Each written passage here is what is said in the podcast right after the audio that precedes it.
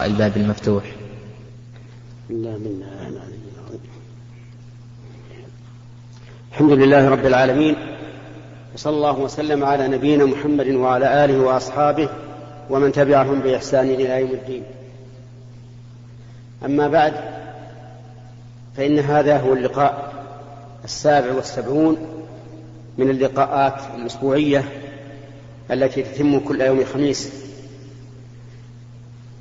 وهذا اليوم هو يوم الخميس التاسع والعشرون من شهر جمادى الأولى عام خمسة عشر وأربعمائة وألف. نسأل الله تعالى أن ينفع بهذه اللقاءات وأن يجعلها علما نافعا نهتدي به إلى الله سبحانه وتعالى. في لقائنا هذا اليوم نتكلم على ما تيسر من سورة الضحى. فقد قال الله تبارك وتعالى والضحى والليل إذا سجى ما ودعك ربك وما قلى.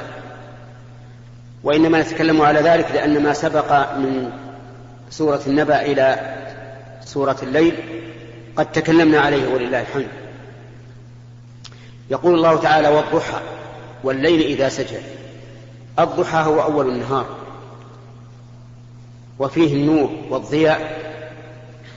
والليل, والليل إذا غشى هو الليل إذا غطى الأرض. وسدل عليها ظلامة. فأقسم الله تعالى بشيئين متباينين أولهما الضحى وفيه الضياء والنور والثاني الليل إذا يغشى وفيه الظلمة. ما ودعك ربك وما قلق. والليل إذا سجى أي غطى الأرض بظلامه. ما ودعك ربك وما قلى أي ما تركك. وما قلى أي ما أبغضك. بل الله عز وجل يقول لنبيه صلى الله عليه وسلم واصبر لحكم ربك فإنك بأعيننا فعين الله تعالى تكلأه وترعاه وتحميه وتحفظه. وهو الذي قال له صلى الله عليه وعلى آله وسلم الذي يراك حين تقوم وتقلبك في الساجدين. فما تركه الله عز وجل بل أحاطه بعلمه ورحمته وعنايته وغير ذلك مما يقتضي رفعته في الدنيا والآخرة. كما قال في السورة التي تليها ورفعنا لك ذكرك وما قلى أي وما أبغض بل أحب الخلق إليه فيما نعلم محمد صلى الله عليه وعلى آله وسلم. ولهذا اختاره الله لأعظم الرسالات وأفضل الأمم وجعله خاتم النبيين فلا نبي بعده. وللآخرة خير لك من الأولى.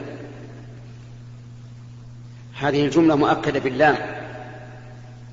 لام الابتداء والآخرة هي اليوم الذي يبعث فيه الناس ويأون إلى مثواهم الأخير إلى الجنة أو إلى النار. فيقول الله لنبيه صلى الله عليه وعلى آله وسلم وللآخرة خير لك من الأولى. أي من الدنيا. وذلك لأن الآخرة فيها ما لا عين رأت ولا أذن سمعت ولا خطر على قلب بشر وموضع صوت أحدنا في الجنة خير من الدنيا وما فيها كما جاء ذلك عن رسول الله صلى الله عليه وعلى آله وسلم. ولهذا لما خير الله نبيه صلى الله عليه وسلم في مرضه بين أن يعيش في الدنيا ما يعيش وبين ما عند الله اختار ما عند الله. كما أعلن ذلك صلى الله عليه وعلى آله وسلم في خطبته حيث قال وهو على المنبر إن عبدا من عباد الله خيره الله بين أن يعيش في الدنيا ما شاء الله أن يعيش وبين ما عنده فاختار ما عنده فبكى أبو بكر رضي الله عنه. وتعجب الناس من بكائه كيف يبكي من هذا؟ ولكنه رضي الله عنه كان أعلم الناس برسول الله صلى الله عليه وعلى آله وسلم. علم أن أن المخير هو الرسول صلى الله عليه وعلى آله وسلم وأنه اختار ما عند الله وهو الآخرة وأن هذا إيذان بقرب أجله. ولسوف يعطيك ربك فترضى. لسوف اللام هذه أيضا للتوكيد. وهي موطئة للقسم. وسوف تدل على تحقق الشيء لكن بعد مهلة وزمن. ويعطيك ربك أن يعطيك ما يرضيك فترضى. ولقد أعطاه الله تعالى ما يرضيه وفوق ما يرضيه. فإن الله تعالى يبعثه يوم القيامة مقاما محمودا يحمده فيه الأولون والآخرون. حتى الأنبياء وأولو العزم من الرسل لا يستطيعون الوصول إلى ما وصل إليه. وسأحدثكم عن ذلك. إذا كان يوم القيامة وعظم الكرب والغم على الخلق وضاقت عليهم الأمور. طلب بعضهم من من بعض أن أن يلتمسوا من يشفع لهم إلى الله عز وجل. فيأتون إلى آدم ثم نوح ثم إبراهيم ثم موسى ثم عيسى. هؤلاء أربعة أولهم أبو البشر ونوح وإبراهيم وموسى وعيسى أربعة من أولي العزم. فهم خمسة أولهم آدم أبو البشر وأربعة من أولي العزم كلهم يعتذرون عن الشفاعة للخلق حتى تصل إلى النبي صلى الله عليه وعلى آله وسلم. فيقوم ويشفع. ولا شك أن هذا عطاء عظيم. لم يناله أحد من الخلق. ثم بين الله سبحانه وتعالى نعمه عليه نعمه السابقة حتى يستدل بها على النعم اللاحقة. فقال ألم يجدك يتيما؟ فآوى. والاستفهام هنا للتقرير. يعني قد وجدك الله تعالى يتيما فآواك. يتيما من الأب ويتيما من الأم. فإن أباه توفي قبل أن يولد وأمه توفيت قبل أن تتم إرضاعه ولكن الله تعالى تكفل به ويسر له من يقوم بتربيته والدفاع عنه حتى وصل إلى الغاية التي أرادها الله عز وجل. وقوله يتيما فآوى ولم يقل فآواك لسببين سبب لفظي وسبب معنوي أما السبب اللفظي فلأجل أن تتوافق رؤوس الآيات من أول السورة وأما السبب المعنوي فإنه لو قال فآواك اختص الإيواء به صلى الله عليه وعلى آله وسلم والأمر أوسع من ذلك. فإن الله تعالى آواه وآوى به آوى به المؤمنين به فنصرهم وأيدهم. ودفع عنهم بل دافع عنهم سبحانه وتعالى. ووجدك ضالا فهدى. وجدك ضالا أي غير عالم. لأن النبي صلى الله عليه وسلم لم يكن يعلم شيئا قبل أن ينزل عليه الوحي. كما, كما قال تعالى وعلمك ما لم تكن تعلم وقال وما كنت تتلو من قبله من كتاب ولا تخطه بيمينك فهو صلى الله عليه وسلم لم يكن يعلم شيئا بل هو من الأميين. هو الذي بعث في الأميين رسولا منهم لا يقرأ ولا يكتب. لكن وصل إلى هذه الغاية العظيمة بالوحي الذي أنزله الله عليه. فعلم وعلم. وهنا قال ضالا فهدى ولم يقل فهداك. ليكون هذا أشمل وأوسع.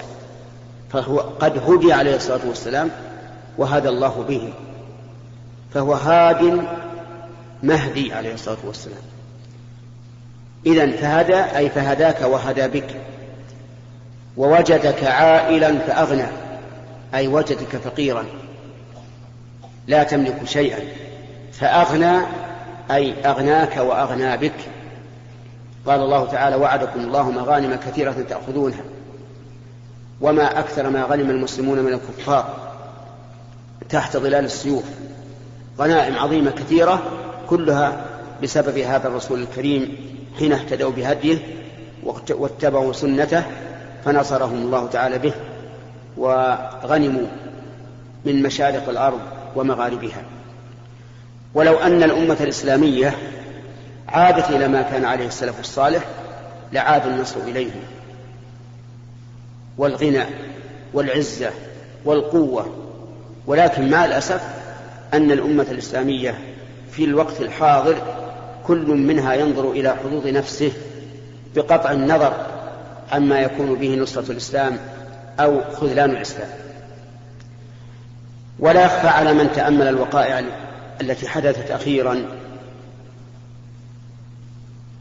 أنها في الحقيقة إذلال للمسلمين وأنها سبب لشر عظيم كبير يترقب من وراء ما حدث. ولا سيما من اليهود والنصارى الذين هم أولياء بعضهم لبعض. كما قال الله تعالى يا أيها الذين آمنوا لا تتخذوا اليهود والنصارى أولياء بعضهم أولياء بعض. وهم أعني اليهود والنصارى متفقون على عداوة المسلمين. كل لا يريد الإسلام ولا يريد أهل الإسلام ولا يريد عز الإسلام. ونسأل الله تعالى أن يقينا شر ما حدث في الآونة الأخيرة من الأمور التي يندالها الجبين ولكن سينصر الله تعالى دينه مهما كانت الأحوال فالله تعالى ناصر دينه وكتابه. وإن حصل على المسلمين ما يحصل فإن الله يقول وتلك الأيام نداولها بين الناس فربما يأتي اليوم الذي يجاهد فيه المسلمون اليهود حتى يختبئ اليهود اليهودي تحت الشجر فينادي ينادي الشجر يا مسلم يا عبد الله هذا يهودي تحتي فيأتي المسلم ويقتله. وما ذلك على الله بعزيز. ولكن المسلمين يحتاجون إلى قيادة حكيمة عليمة عليمة قبل كل شيء بأحكام الشريعة لأن القيادة بغير الاستنارة بنور الشريعة عاقبتها الوبال مهما علت لو علت إلى أعلى قمة فإنها سوف تنزل إلى. إلى أسفل قاع الهداية بالإسلام بنور الإسلام لا بالقومية ولا بالعصبية ولا بالوطنية ولا بغير ذلك بالإسلام فقط الإسلام وحده هو الكفيل بعزة الأمة لكن كما قلت إنها تحتاج إلى قيادة حكيمة تضع الأشياء مواضعها وتتأنى في الأمور ولا تستعجل. لا يمكن أن يصلح الناس بين عشية وضحاها. من أراد ذلك فإنه قد أراد أن يغير الله سنته والله سبحانه وتعالى لا يغير سنته. فهذا نبي الله عليه الصلاة والسلام بقي في مكة ثلاث عشرة سنة يدعو إلى الله ينزل عليه الوحي يدعو بالتي هي أحسن ومع ذلك في النهاية خرج من مكة خائفا مختفيا. لم تتم الدعوة في مكة. فلماذا نريد أن نغير الأمة التي مضى عليها قرون وهي في غفلة وفي نوم؟ أن نغيرها بين عشية وضحاها؟ هذا سفه. سفه في العقل وضلال في الدين. الأمة الآن تحتاج إلى علاج رفيق. علاج رفيق هادئ يدعو بالتي هي أحسن. الأمة الإسلامية تحتاج بعد الفقه في دين الله والحكمة في الدعوة إلى الله تحتاج أيضا إلى علم بالواقع وفطنة وخبرة ونظر في الأمور التي تحتاج إلى نظر بعيد. لأن النتائج قد لا قد لا تتبين في شهر أو شهرين أو سنة أو سنتين. لكن العاقل يصبر وينظر ويتأمل حتى يعرف الأمور. تحتاج أيضا إلى عزم وتصميم وصبر. لأنه لا بد من هذا. لا بد من عزم يندفع به الإنسان. ولا بد من صبر يثبت به الإنسان وإلا لفاتت الأمور أو فات كثير منها. قال عز وجل ووجدك عائلا فأما اليتيم فلا تقهر. هذا في مقابلة ألم يجدك يتيما فآوى. فإذا كان الله آواك في يتمك فلا تقهر اليتيم بل أكرم اليتيم. والإحسان إلى اليتامى وإكرامهم من أوامر الشريعة ومن حسنات الشريعة. لأن اليتيم وهو الذي مات أبوه قبل أن يبلغ منكسر الخاطر يحتاج إلى جبر يحتاج إلى من يسليه وإلى من يدخل عليه السرور لا سيما إذا كان قد قد بلغ سنا يعرف به الأمور كالسابعة والعاشرة وما أشبه ذلك. وأما السائلة فلا تنهر. هذا في مقابل قوله إيش؟ لا ضالا فهدى. ألم يجدك يتيما فآوى. وجدك ضالا فهدى. إذا السائل فلا تنهر أول ما يدخل في السائل السائل عن الشريعة عن العلم. لا تنهر لأنه إذا سألك يريد أن تبين له الشريعة. وجب عليك أن تبينها له. لقول الله تبارك وتعالى وإذا أخذ الله ميثاق الذين أوتوا الكتاب لا تبينونه للناس ولا تكتبونه لا تنهر إن نهرته نفرته ثم إنك إذا نهرته وهو يعتقد أنك فوقه لأنه لم يأتي يسأل إلا أنه يعتقد أنك فوقه إذا نهرته وأنه وهو يشعر أنك فوقه أصابه الرعب. واختلفت حواسه وربما لا يفقه ما يلقي إليك من السؤال أو لا يفقه ما تلقيه إليه من الجواب. وقس نفسك أنت. لو كلمت رجلا أكبر منك منزلة ثم نهر. ضاعت حواسك. ولم تستطع أن ترتب فكرك وعقلك. لهذا لا تنهر السائل. وربما يدخل في ذلك أيضا سائل المال يعني إذا جاءك سائل يسألك مالا فلا تنهره لكن هذا العموم يدخله التخصيص. إذا عرفت أن السائل في العلم إنما يريد التعنت وأخذ رأيك وأخذ رأي فلان وفلان وفلان حتى يضرب آراء العلماء بعضها ببعض إذا علمت ذلك فهنا لك الحق أن تنهره. وأن تقول يا فلان اتق الله ألم تسأل فلانا؟ كيف تسألني بعد ما سألته؟ أتلعب بدين الله؟ أتريد إن أفتاك الناس بما تحب؟ سكت وأن أفتاك أفتوك بما لا تحب؟ ذهبت تسأل؟ هذا لا بأس لأن هذا النهر تأديب له وكذلك سائل المال. إذا علمت أن سألك أن الذي سألك المال غني فلك الحق أن تنهره ولك الحق أن أيضا أن توبخه على ما على سؤاله وهو غني.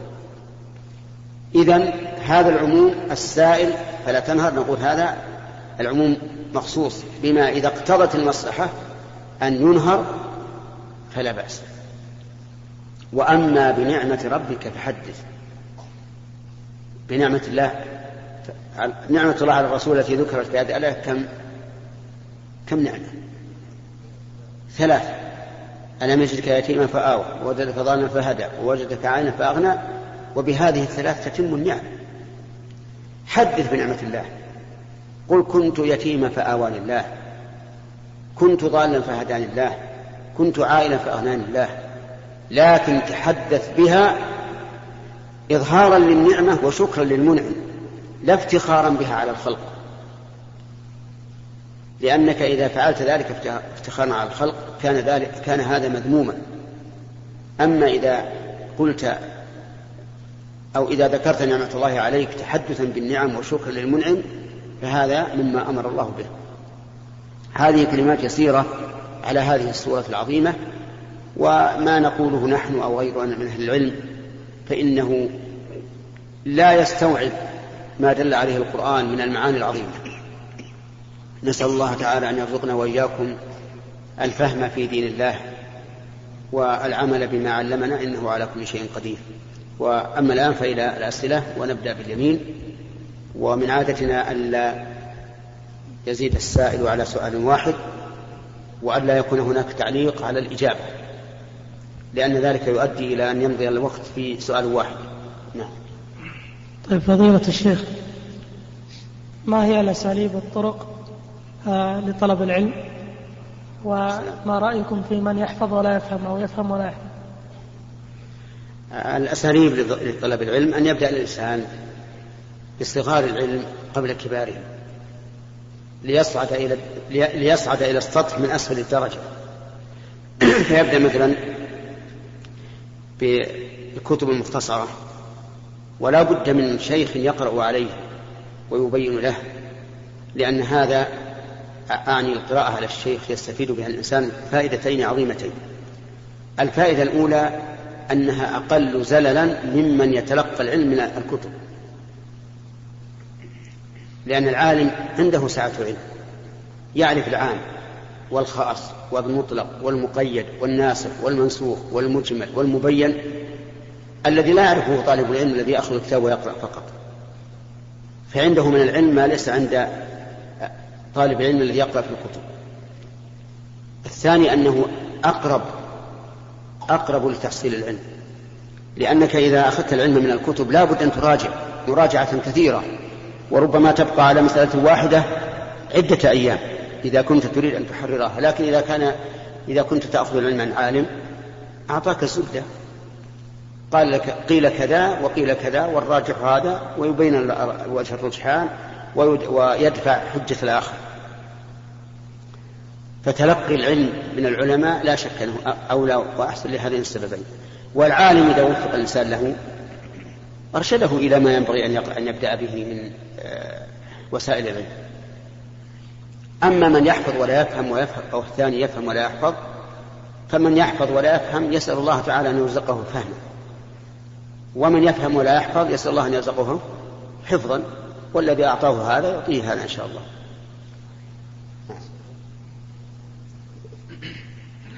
بسم الله الرحمن الرحيم. فضيلة الشيخ يوجد رجل لا يصلي ويستعمل المخدرات وليس له عمل ومتزوج. وزوجته تقول يهديه الله كما هدى غيره ما هو واجب والده نحوه وزوجته؟ نعم. الذي لا يصلي سواء يشرب يستعمل المخدرات أو لا هو كافر. كافر مثل اليهود والنصارى أو أشد. لأن اليهود والنصارى يمكن إقرارهم على دينهم بالجزية مثلا. لكن ال- الذي لا يصلي وهو كان مسلما هذا مرتد لا يجوز إقراره ولا يجوز أن يبقى على الحياة. بل يؤمر بالصلاة فإن صلى فذاك وإلا وجب قتله. مرتدا. هكذا أحكام المرتد كما ذكر العلماء رحمهم الله في كتبهم. ويجب على زوجته أن تفارقه الآن. ولا يحل له أن يجامعها ولا يحل لها أن تمكنه من الجماع بل ولا من التقبيل بل ولا من الخلوة بها. يجب أن تفارقه الآن ما لم يرجع إلى الإسلام. ولتعلم أنها إذا مكنته من نفسها فهي كما لو مكنت رجلا أجنبيا نسأل الله العافية. فالواجب عليها الفرار منه كما تفر من الأسد. وقولها إن الله يهديه كما هدى غيره هذا ليس ليس بمستحيل. لكن الإنسان ما له إلا الشيء الحاضر الآن. والمستقبل له الله ما نعلمه. ثم إذا كان تقول إن الله يهديه فليكن الآن. هو إذا هداه الله ورجع إلى الإسلام فهي زوجته. لكن إن بقي مصرا على ترك الصلاة فليس زوجة له. ينفسخ النكاح ويمهل حتى تنقضي العدة. فإن رجع قبل انقضاء العدة فهي زو... إن رجع يعني إلى الإسلام فهي زوجته وإن لم يرجع فإنه فإن النكاح يتبين أنه انفسخ منذ آه، ارتد هذا الرجل. ويرى بعض العلماء أنه أنها إن بقيت بلا زوج وعاد إلى الإسلام ولو بعد انقضاء العدة ورغبت أن يرجع إليها فلا بأس. هذا بالنسبة لزوجته. أما بالنسبة لحاله فإنه لو مات على هذه الحال حرم أن يغسل أو يكفن أو يصلى عليه. أو يدفن مع المسلمين أو يدعى له بالرحمة والمغفرة أو يتصدق عنه أو يحج عنه. لماذا؟ لأنه كافر. وقد قال الله تعالى ما كان للنبي والذين آمنوا أن يستغفروا للمشركين ولو كانوا أولي قربى من بعد ما تبين لهم أنهم أصحاب الجحيم. ونعني بهذا من لا يصلي لا في المسجد ولا في بيته. أما من صلى في بيته فإنه آثم عاصي وإذا استمر على ذلك فهو من الفاسقين. ولكنه لا يكفر. وإنما نريد الذي لا يصلي نهائيا. فهذا حكمه كما ذكرتم. ونصيحتي لزوجته أن تتقي الله عز وجل وأن تفر منه إلى أهلها حتى يهديه الله تعالى إلى الإسلام والله عز وجل لم يجبره على ترك الصلاة. الأمر له بالخيار. كما أنه بالخيار أن يذهب إلى السوق أو إلى الماء إلى المسجد أو إلى أي مكان فهو أيضا بالخيار أن أن يصلي أو لا يصلي. من قال له لا تصلي؟ نعم. سريع رجل مسافر وصلى المغرب السلام. نعم. رجل مسافر وصلى المغرب مع جماعة متمة لصلاة العشاء. ماذا يفعل؟ وفاته ركعة الركعة الأولى. نعم. إذا دخل رجل المسجد أو ووجد الناس يصلون صلاة العشاء وهو لم يصلي المغرب فليدخل معهم بنية المغرب. فإن كان قد أدركهم في الركعة الأولى فإنه إذا قام الإمام إلى الركعة الرابعة يجلس ويتشهد ويسلم ويقوم مع الإمام فيما بقي من صلاة العشاء. وإن كان قد دخل معه في الركعة الثانية كما قلت فيسلم على الإمام وتكون صلاة المغرب له. ثم يأتي بالعشاء بعد ذلك. فضيلة الشيخ ما حكم التمثيل وما ضابطه إيش؟ ما حكم التمثيل وما ضابط التمثيل إيش؟ التمثيل هذا قصدك اللي يفعلونه في في المراكز الصيفية ولا إذا كان يشتمل على شيء محرم فهو حرام. مثل أن يقوم بدور تمثيل النبي صلى الله عليه وعلى آله وسلم أو الصحابة أو أئمة المسلمين فهذا حرام. لأنه مهما كان الممثل لا يمكن أن يبلغ مرتبته وربما يقول كذبا عليه. وإذا كان يمثل في أمر آه، يقصد به علاج مشكلة اجتماعية فهذا لا بأس. ما لم ينسبه إلى شخص معين فإن نسبه إلى شخص معين وهو كاذب فيه صار حراما من أجل الكذب. كذلك أيضا لا يجوز الإنسان أن يقوم بدور تمثيل امرأة مثلا. هذا حرام لأنه إذا فعل ذلك فقد شابه النساء وقد لعن النبي صلى الله عليه وعلى آله وسلم المتشبهين من الرجال بالنساء. وكذلك أيضا لا يجوز أن يمثل دور حيوان مثل أن ينبح نباح الكلب أو ينهق نهيق الحمير. أو ما أشبه ذلك. لأن الله تعالى لم يذكر مشابهة الحيوان إلا في مقام في مقام الذم. قال الله تعالى واتل عليهم النبأ الذي آتيناه آياتنا فسلخ منها إلى قوله فمثله كمثل الكلب. وقال النبي صلى الله عليه وسلم الأعيد في هبته كالكلب يقيء ثم يعود في قيئه. وقال الله تعالى مثل الذين حملوا التوراة ثم لم يحملوها كمثل الحمار. وقال تعالى كأنهم حمر مستنفرة فرت من قسورة. وقال النبي صلى الله عليه وعلى وسلم الذي يتكلم يوم الجمعة والإمام يخطب كمثل الحمار يحمل أسفارا فأنت وقال تعالى وقال النبي صلى الله عليه وسلم اعتدلوا في السجود ولا يبسط أحدكم يديه انبساط الكلب. فتجد أن التشبيه بالحيوان كله في مقام الذم ولا ينبغي للآدمي أن ينزل نفسه منزلة الذنب نعم. فضيلة الشيخ عبد الله منك ما رأيك من كان عليه صيام قضاء فأدركه يوم عرفة أو يوم عاشوراء وأراد أن يصومه ويؤخر القضاء؟ نرى أنه لا بأس. يعني لا بأس أن الإنسان يصوم يوم عرفة أو يوم عاشوراء وعليه قضاء. لأن وقت القضاء موسع إلى أن يبقى من شعبان بمقدار ما الآن أن تقلب الشريط. لكننا نختار أن يبدأ بالقضاء ويصوم يوم عرفة بنية القضاء وربما إذا صامه بنية القضاء يحصل له الأجران أجر صوم يوم عرفة وأجر القضاء.